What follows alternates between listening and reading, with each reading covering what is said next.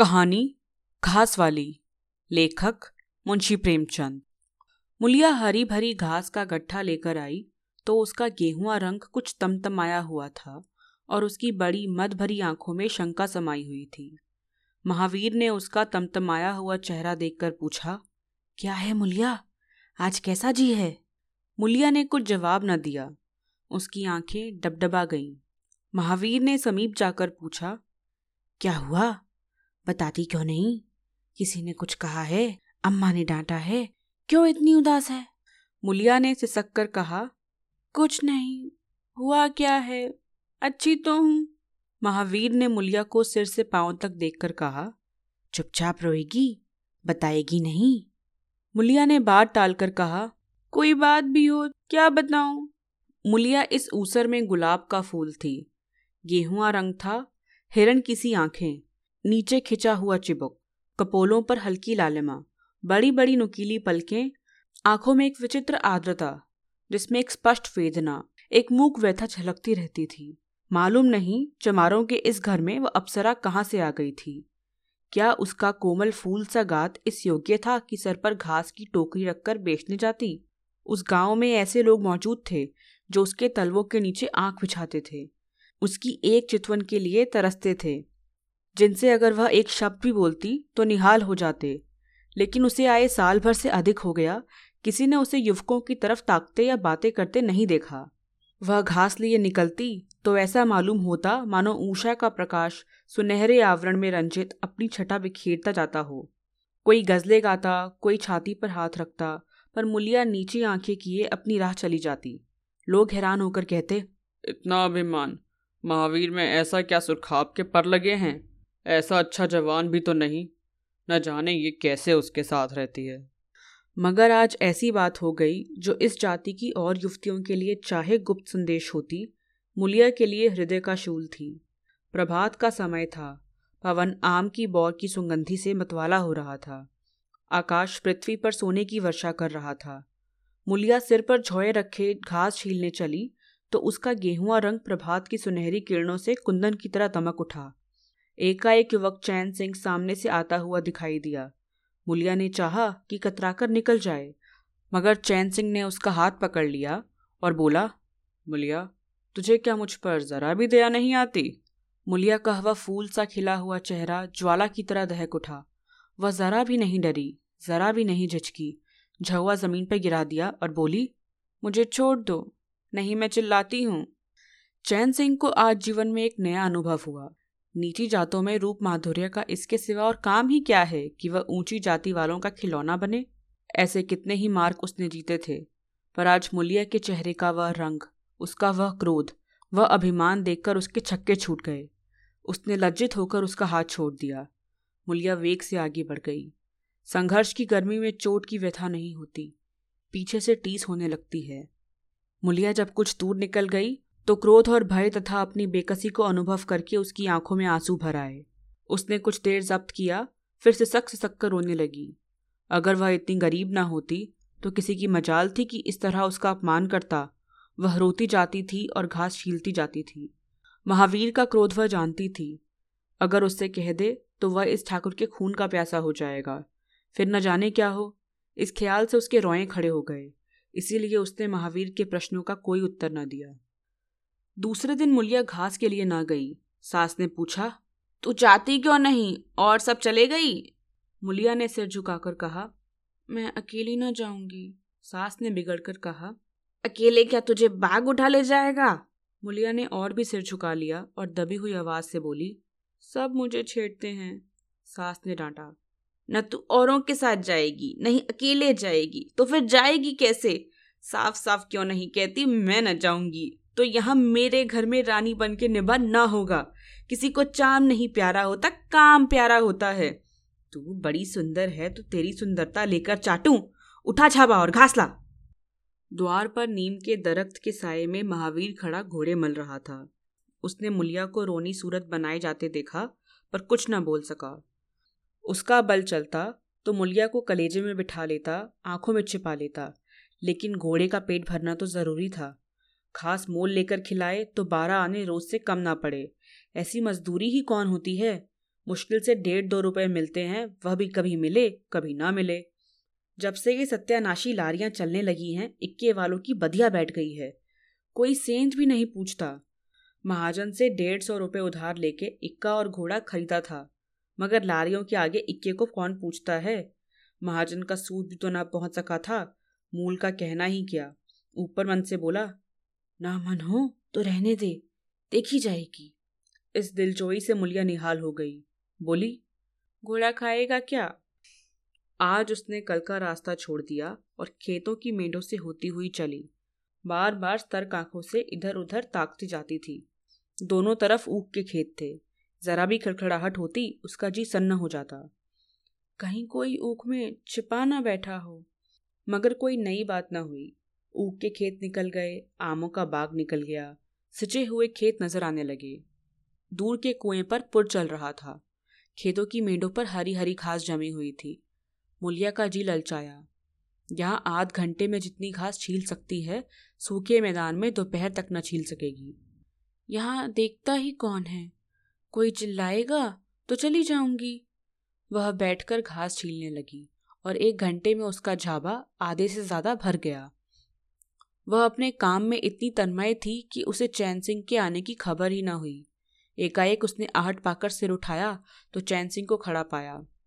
मुलिया की छाती धक सी हो गई। जी में आया भाग जाए, छाबा उलट दे और खाली छाबा लेकर चली जाए। पर चैन सिंह ने कई गज के फासले से ही रुककर कहा, डर मत, भगवान जानता है मैं तुझसे कुछ न बोलूँगा। जितनी घास चाहे छील ले, मेरा ही खेत है। मुलिया के हाथ सुन्न हो गए। खुरपी हाथ में जम सी गई। घास नजर ही न आती थी। जी चाहता था जमीन फट जाए और मैं समा जाऊं। जमीन घास के सामने तैरने लगी। चैन सिंह ने आश्वासन दिया, छीलती क्यों नहीं, मैं तुमसे कुछ कहता थोड़े ही हूँ। यही रोज चली आया कर, मैं छील दिया करूँगा। मुलिया चित्रलिखित सी बैठी रही। चैन सिंह ने 1 कदम आगे बढ़ाया और बोला, तू मुझसे इतना डरती क्यों है। क्या तू समझती है मैं आज भी तुझे सताने आया हूँ। ईश्वर जानता है कल भी तुझे सताने के लिए मैंने तेरा हाथ नहीं पकड़ा था। तुझे देखकर आप ही आप हाथ बढ़ गए, मुझे कुछ सुधी ना रही। तू चली गई तो मैं वहाँ बैठकर घंटों रोता रहा। जी मैं आता था हाथ काट डालूं, कभी जी चाहता था जहर खा लूं। तभी से तुझे ढूंढ रहा हूँ। आज तू इस रास्ते से चली आई, मैं सारा हाथ छानता हुआ यहाँ आया हूँ। अब जो सजा तेरे जी में आवे दे दे। अगर तू मेरा सिर भी काट ले तो गर्दन ना हिलाऊंगा। मैं शौहदा था, लुच्चा था, लेकिन जब से तुझे देखा है मेरे मन की सारी खोट मिट गई है। अब तो यही जी में आता है कि मैं तेरा कुत्ता होता और तेरे पीछे पीछे चलता। तेरा घोड़ा होता तब तू अपने हाथों से मेरे सामने घास डालती। किसी तरह ये चोला तेरे काम आवे, मेरे मन की यह सबसे बड़ी लालसा है। मेरी जवानी काम ना आवे अगर मैं किसी खोट से बातें कह रहा हूँ। बड़ा भगवान था महावीर जो उसे ऐसी देवी मिली। मुलिया चुपचाप सुनती रही, फिर नीचा सर करके भोलेपन से बोली, तो तुम मुझे क्या करने को कहते हो। चैन सिंह और समीप आकर बोला, बस तेरी दया चाहता हूँ। मुलिया ने सिर उठाकर उसकी ओर देखा। उसकी लज्जा न जाने कहाँ गायब हो गई। चुभते हुए शब्दों में बोली, तुमसे एक बात कहूँ, बुरा तो ना मानोगे, तुम्हारा ब्याह हो गया है या नहीं। चैन सिंह ने दबी जबान से कहा, ब्याह तो हो गया, लेकिन ब्याह क्या है, खिलवाड़ है। मुलिया के होठों पर अवहेलना की मुस्कुराहट झलक पड़ी। बोली, फिर भी अगर मेरा आदमी तुम्हारी औरत से किसी तरह की बातें करता तो तुम्हें कैसा लगता। तुम उसकी गर्दन काटने पर तैयार हो जाते कि नहीं। बोलो, क्या समझते हो कि महावीर चमार है तो उसकी देह में लहू नहीं है, उसे लज्जा नहीं आती, अपनी मर्यादा का विचार नहीं है। मेरा रूप रंग तुम्हें भाता है क्या। घाट के किनारे मुझसे कहीं सुंदर औरतें नहीं घूमा करती। मैं उनके तलवों की बराबरी नहीं कर सकती। तुम उनमें से किसी से क्यों नहीं दया मांगते। क्या उनके पास दया नहीं है। मगर वहां तुम न जाओगे, क्योंकि वहां जाते हुए तुम्हारी छाती दहलती है। मुझसे दया मांगते हो इसीलिए ना कि मैं चमारिन हूँ, नीच जाती हूँ, और नीच जाति की औरत जरा सी घुड़की धमकी या जरा सी लालच से तुम्हारी मुट्ठी में आ जाएगी। कितना सस्ता सौदा है। ठाकुर हो ना, ऐसा सस्ता सौदा क्यों छोड़ने लगे। चैन सिंह लज्जित होकर बोला, मुला, ये बात नहीं, मैं सच कहता हूँ, इसमें ऊंच नीच की बात नहीं, सब आदमी बराबर हैं। मैं तो तेरे चरणों पर सिर रखने को तैयार हूँ। मुलिया, इसीलिए ना कि जानते हो मैं कुछ नहीं कर सकती, जाकर किसी खतरानी के चरणों में सिर रखो तो मालूम हो कि चरणों पर सिर रखने का क्या फल मिलता है। फिर ये सिर तुम्हारी गर्दन पर ना रहेगा। चैन सिंह मारे शर्म के जमीन में गड़ा आता था। उसका मुख ऐसा सूख गया मानो महीनों की बीमारी से उठा हो। मुंह से बात ना निकलती थी। मुलिया इतनी वाकपटु है, इसका उसे गुमान भी न था। मुलिया फिर बोली, मैं भी रोज बाजार जाती हूँ, बड़े बड़े घरों का हाल जानती हूँ। मुझे किसी बड़े घर का नाम बता दो जिसमें कोई साइस, कोई कोचवान और कोई कहार, कोई पंडा, कोई महाराज न घुसा बैठा हो। ये सब बड़े घरों की लीला है, और वह औरतें जो कुछ करती हैं ठीक करती हैं। उनके घर वाले भी तो चमारिनों और कहारिनों पर जान देते फिरते हैं, लेना देना बराबर हो जाता है। बेचारे गरीब आदमियों के लिए यह बातें कहाँ। मेरे आदमी के लिए संसार में जो कुछ है मैं हूँ। वह किसी दूसरी महरिया की ओर आंख उठाकर भी नहीं देखेगा। संयोग की बात है कि मैं तनिक सुंदर हूँ, लेकिन मैं काली कलूटी भी होती तब भी वो मुझे इस तरह रखता, इसका मुझे विश्वास है। मैं चमारिन होकर भी इतनी नीच नहीं हूँ कि विश्वास का बदला खोट से दूँ। हाँ, वह अपने मन की करने लगे, मेरी छाती पर मूंग दलने लगे तो मैं भी उसकी छाती पर मूंग दलूंगी। तुम मेरे रूप ही के दीवाने हो ना। आज मुझे माता निकल आए, कानी हो जाऊं तो मेरी ओर ताकोगे भी नहीं। बोलो, झूठ कहती हूँ। चैन सिंह इनकार न कर सका। मुलिया ने उसी गर्व से भरे हुए स्वर में कहा, लेकिन मेरी एक ही नहीं, दोनों आंखें फूट जाएं तब भी वह मुझे इसी प्रकार रखेगा, मुझे उठावेगा, बैठावेगा, खिलावेगा। तुम चाहते हो मैं ऐसे आदमी के साथ कपट करूं? जाओ, अब मुझे कभी न छेड़ना, नहीं अच्छा ना होगा। जवानी जोश है, बल है, दया है, साहस है, आत्मविश्वास है, गौरव है और सब कुछ जो जीवन को पवित्र, उज्जवल और पूर्ण बना देता है। जवानी का नशा घमंड है, निर्दयता है, स्वार्थ है, शेखी है, विषय वासना है, कटुता है और वह सब कुछ जो जीवन को पशुता, विकार और पतन की ओर ले जाता है। चैन सिंह पर जवानी का नशा था। मुलिया के शीतल छींटों ने नशा उतार दिया। जैसे उबलती हुई चाशनी में पानी के छींटे पड़ जाने से फेन मिट जाती है, मैल निकल जाता है और निर्मल शुद्ध रस निकल आता है। केवल जवानी रह गई। कामिनी के शब्द जितनी आसानी से दीन और ईमान को गारत कर सकते हैं, उतनी ही आसानी से उनका उद्धार भी कर सकते हैं। चैन सिंह उस दिन से दूसरा ही आदमी हो गया। गुस्सा उसकी नाक पर रहता था। मजदूरों को गालियां देना, डांटना और पीटना उसकी आदत थी। आसामी उससे थरथर कांपते थे। मजदूर उसे आते देखकर अपने काम में चुस्त हो जाते थे, पर ज्यों ही उसने इधर पीठ फेरी, उन्होंने चिलम पीना शुरू किया। सब दिल में उससे जलते थे, उसे गालियां देते थे, मगर उस दिन से चैन सिंह इतना दयालु, इतना गंभीर, इतना सहनशील हो गया कि लोगों को आश्चर्य होता था। कई दिन गुजर गए। एक दिन संध्या समय चैन सिंह खेत देखने गया। पुर चल रहा था। उसने देखा कि एक जगह नाली टूट गई है और सारा पानी बहा चला जाता है। क्यारियों में पानी बिल्कुल नहीं पहुंचता, मगर क्यारी बनाने वाली बुढ़िया चुपचाप बैठी है। उसे इसकी जरा भी फिक्र नहीं कि पानी क्यों नहीं आता। पहले यह दशा देखकर चैन सिंह आपे से बाहर हो जाता। उस औरत की उस दिन मजूरी काट लेता और पुर चलाने वालों को घुड़कियां जमाता, पर आज उसे क्रोध नहीं आया। उसने मिट्टी लेकर नाली बांध दी और खेत में जाकर बुढ़िया से बोला, तू यहाँ बैठी है और पानी सब बहा जा रहा है। बुढ़िया घबराकर बोली, अभी खुल गई होगी राजा, मैं अभी जाकर बंद किए देती हूँ। यह कहती हुई वह थर थर काँपने लगी।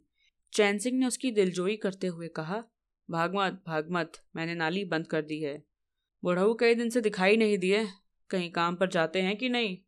बुढ़िया गदगद होकर बोली, आजकल तो खाली ही बैठे हैं भैया, कहीं काम नहीं लगता। चैन सिंह ने नम्र भाव से कहा, तो हमारे यहाँ लगा दे, थोड़ा सा सन रखा है, उसे काट दें।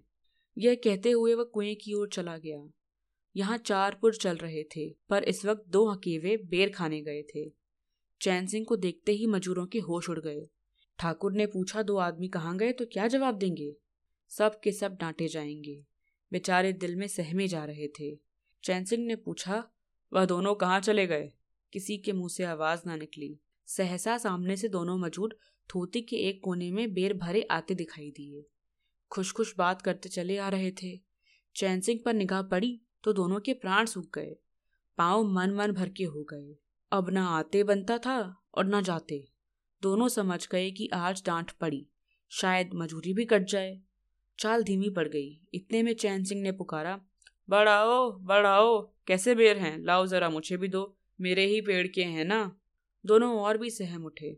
आज ठाकुर जीता ना छोड़ेगा, कैसा मीठा मीठा कर बोल रहा है, उतनी ही भिगो भिगो कर लगाएगा। बेचारे और भी सिकुड़ गए।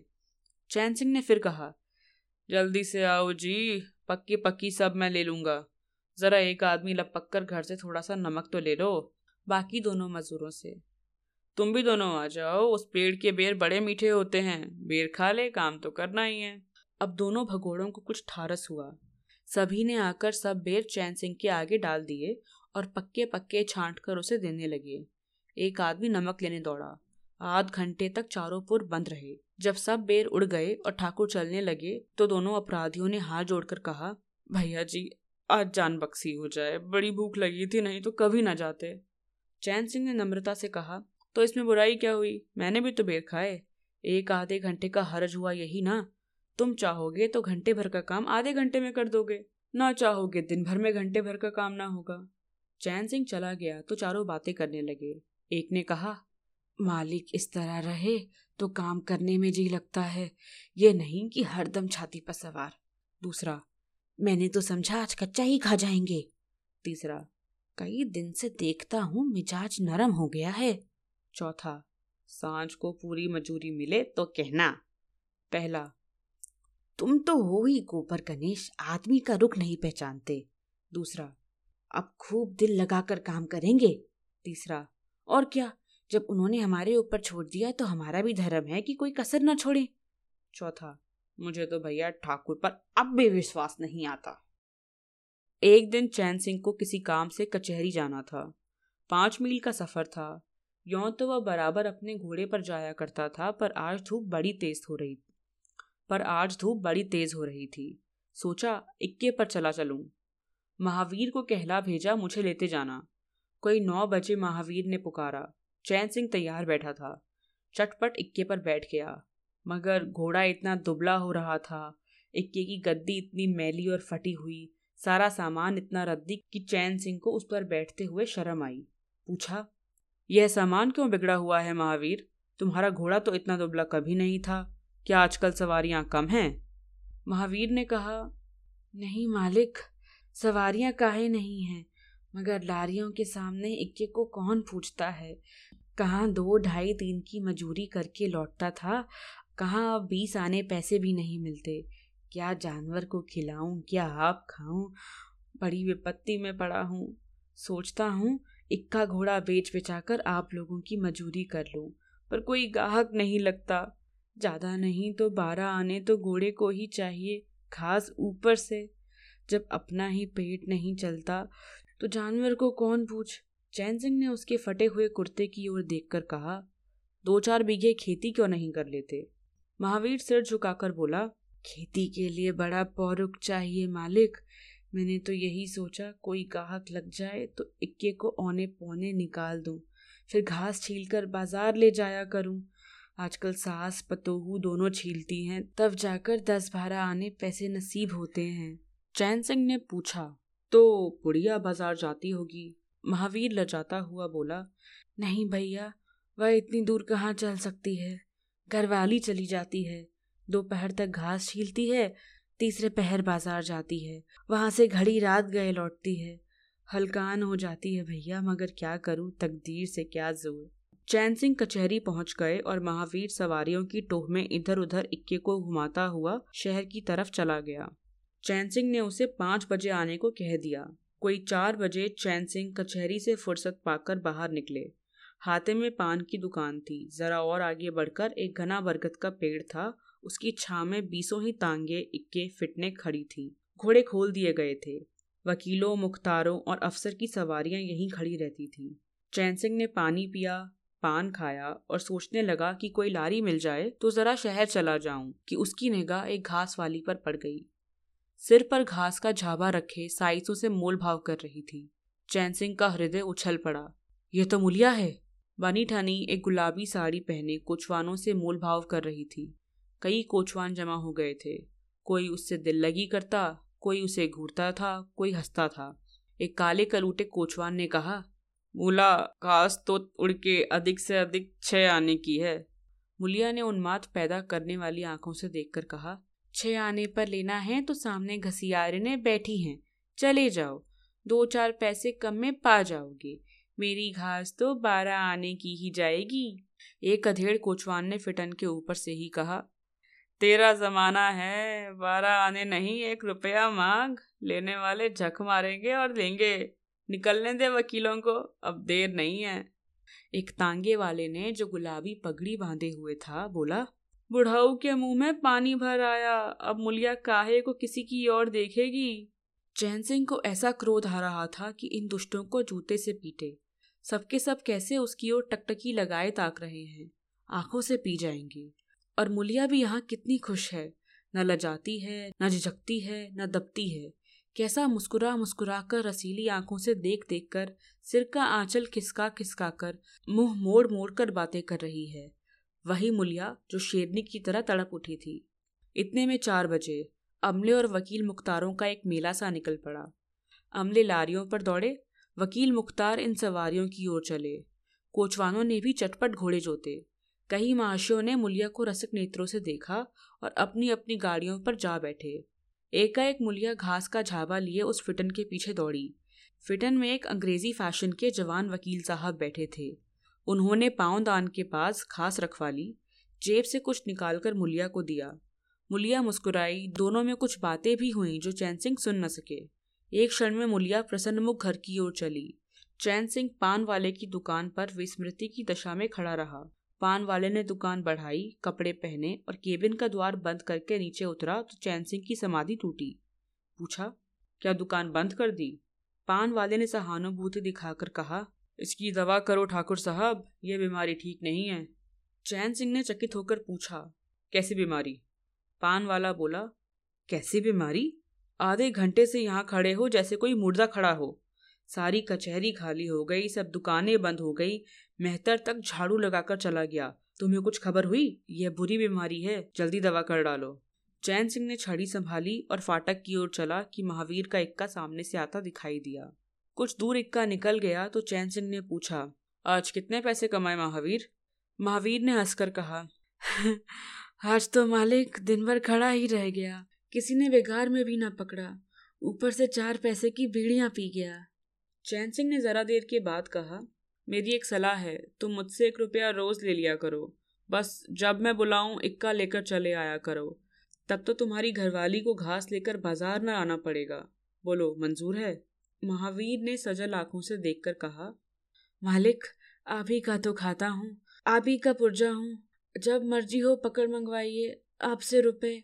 चैन सिंह ने बात काट कर कहा, नहीं, मैं तुमसे बेगार नहीं लेना चाहता, तुम मुझसे 1 रुपया रोज ले जाया करो, घास लेकर घरवाली को बाजार मत भेजा करो, तुम्हारी आबरू मेरी आबरू है, और भी रुपए पैसे का जब काम हो बेखटके चले आया करो। हाँ देखो, मुलिया से इस बात का भूल कर भी चर्चा न करना, क्या फायदा। कई दिनों के बाद संध्या समय मुलिया चैन सिंह से मिली। चैन सिंह आसामियों से मालगुजारी वसूल करके घर की ओर लपका जा रहा था कि उसी जगह जहाँ उसने मुलिया की बाह पकड़ी थी, मुलिया की आवाज़ कानों में आई। उसने ठिठक कर पीछे देखा तो मुलिया दौड़ी आ रही थी। बोला, क्या है मुला, क्यों दौड़ती हो, मैं तो खड़ा हूँ। मुलिया ने हांफते हुए कहा, कई दिन से तुमसे मिलना चाहती थी, आज तुम्हें आते देखा तो दौड़ी, अब मैं घास बेचने नहीं जाती। चैन सिंह ने कहा, बहुत अच्छी बात है। क्या तुमने मुझे कभी घास बेचते देखा है? हाँ, एक दिन देखा था। क्या महावीर ने तुझसे सब कुछ कह डाला? वह मुझसे कोई बात नहीं छिपाता। दोनों एक क्षण चुप खड़े रहे, किसी को कोई बात न सूझती थी। एकाएक मुलिया ने मुस्कुराकर कहा, यहाँ तुमने मेरी बाह पकड़ी थी। चैन सिंह ने लज्जित होकर कहा, उसको भूल जाओ मूला, मुझ पर न जाने कौन सा भूत सवार था। मुलिया गदगद कंठ से बोली, उसे क्यों भूल जाऊं, उसी बाह गजे की लाश तो निभा रहे हो, गरीबी आदमी से जो चाहे करावे, तुमने मुझे बचा लिया। फिर दोनों चुप हो गए। जरा देर के बाद मुलिया ने फिर कहा, तुमने समझा होगा, मैं हंसने बोलने में मगन हो रही थी। चैन सिंह ने बलपूर्वक कहा, नहीं मुलिया, मैंने एक क्षण के लिए भी नहीं समझा। मुलिया मुस्कुराकर बोली, मुझे तुमसे यही आशा थी और है। पवन सिंचे हुए खेतों में विश्राम करने जा रही थी। सूर्य निशा की गोद में विश्राम करने जा रहा था और उस मलिन प्रकाश में चैन सिंह मुलिया की विलीन होती हुई रेखा को खड़ा देख रहा था।